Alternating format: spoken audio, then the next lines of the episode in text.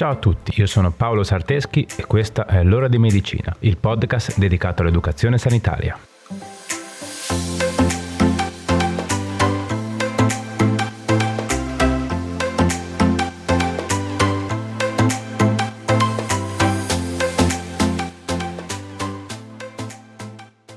Ciao a tutti e bentornati. Oggi parliamo di un disturbo del ritmo della parola ovvero la balbuzie o balbettamento. La balbuzie è un disordine del linguaggio involontario, che comporta ripetizioni di sillabe o parole, prolungamenti di alcuni suoni, blocchi durante la conversazione e pause o momenti di esitazione prima di parlare. In pratica, la persona che ne soffre sa esattamente ciò che vuol dire, ma il suo linguaggio non riesce a stargli dietro, se così possiamo dire. La causa della balbuzie non è ancora chiara, però si pensa abbia origini neurofisiologiche. Il linguaggio e la capacità di parlare in modo fluido è dato da diversi meccanismi. La fonazione, ovvero la produzione del suono, l'articolazione del suono, quindi il movimento di lingua, bocca e palato, e infine il coordinamento dei muscoli respiratori. Durante lo sviluppo dell'individuo l'equilibrio tra questi comportamenti può alterarsi andando ad intaccare il corretto fluire del linguaggio. Inoltre sembra che il fattore genetico incida sulla probabilità di sviluppare questo disturbo e che l'incidenza sia maggiore nei soggetti di sesso maschile.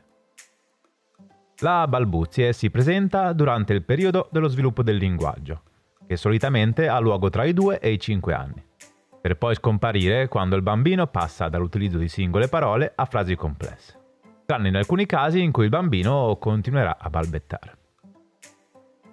Ok, dai, adesso però vediamo quali sono i sintomi della balbuzia. La balbuzie può presentarsi in diversi modi, con ripetizioni di sillabe, parti di parole oppure parole intere, prolungamenti che avvengono solitamente all'inizio della frase ma che possono presentarsi anche dopo, blocchi durante l'articolazione delle parole che non sempre sono udibili, uso di vocaboli di avvio, come ad esempio allora, dunque, oppure, abuso di intercalari, come cioè, diciamo, quindi, utilizzo di piccole parole incoerenti con il contesto o addirittura senza significato, e lunghi giri di parole per poi arrivare a pronunciare di slancio la parola cercata. Tutto questo può essere accompagnato da comportamenti secondari, come chiusura di uno o entrambi gli occhi o rapidi battiti di ciglia durante l'eloquio, tremolio delle labbra, dondolamento dell'intero corpo o solo della testa, irrigidimento dei pugni, tendenza a gesticolare eccessivamente, frequenti schiarimenti di gola, aumento del tono della voce a tratti, alternarsi di alti e bassi nel volume della voce, e darsi o dare colpi con una mano sulla propria gamba, sul tavolo, su una superficie, come per tenere il tempo.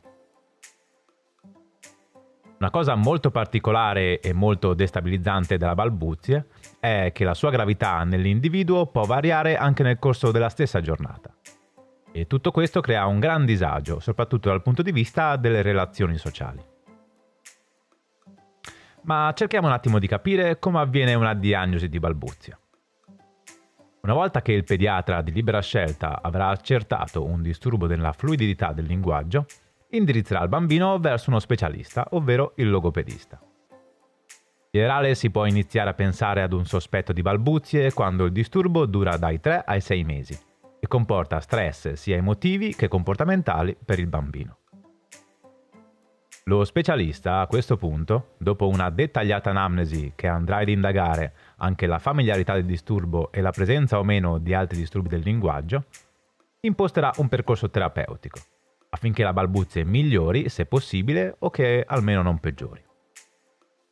In particolare è fondamentale avere informazioni riguardanti tre aspetti fondamentali, ovvero la storia personale del bambino, l'analisi dei comportamenti spesso associati a balbuzia e le capacità linguistiche generali e ricadute della balbuzie sullo stile di vita del bambino. Nel caso in cui la balbuzie possa far pensare a un sintomo della sindrome di Tourette, sarà il neuropsichiatra infantile a dover confermare o meno la sospetta diagnosi. Come sempre, a diagnosi fatta sarà necessario intraprendere un percorso terapeutico. Nel caso di questo disturbo possiamo dire che l'approccio terapeutico varia in base all'età dell'individuo. Ma generalmente si tratta di focalizzarsi sul ritmo della respirazione e sulla gestione dello stress, in modo da raggiungere gradualmente un miglioramento dell'articolazione del linguaggio. Questo tipo di terapia più precocemente viene iniziata e migliori saranno i risultati sul paziente. I familiari della persona affetta da balbuzie, specialmente quando si tratta di un bambino, dovranno essere educati e formati su atteggiamenti e comportamenti da seguire in modo da favorire un linguaggio fluente. Bisogna specificare che ci stiamo focalizzando principalmente sul bambino perché è raro che la balbuzie insorga in età adulta e solitamente quando avviene è conseguenza di eventi neurofisiologici come ictus, tumori, traumi cranici, oppure abuso di droghe o grandi traumi emotivi. E in questi casi, per trattare la balbuzie, si dovranno trattare le cause scatenanti. La complicanza più temibile di una balbuzie non trattata è il disagio sociale, il non sentirsi mai a proprio agio, arrabbiato, inferiore e preso di mira. E tutto questo alla lunga porterà a sviluppare traumi emotivi, che incideranno negativamente sulla sua qualità di vita. Ok, bene, ci siamo? Anche per oggi direi che con la teoria possiamo anche fermarci qua. Passiamo subito a qualche consiglio pratico, che dite? Pronti? Dai, andiamo.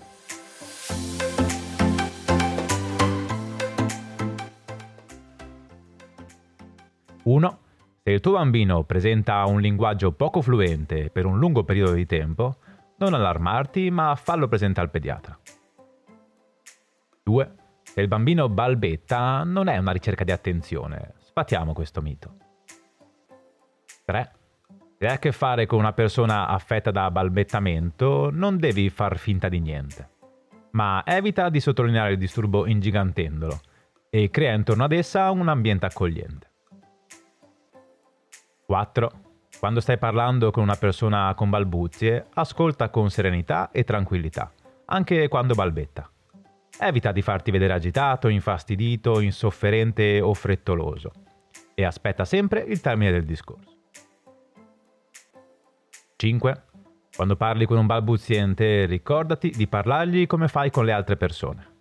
Spesso si tende ad aumentare il tono della voce o a scandire di più le parole, ma tutto questo non serve, anzi, aumenta ancora di più il suo disagio.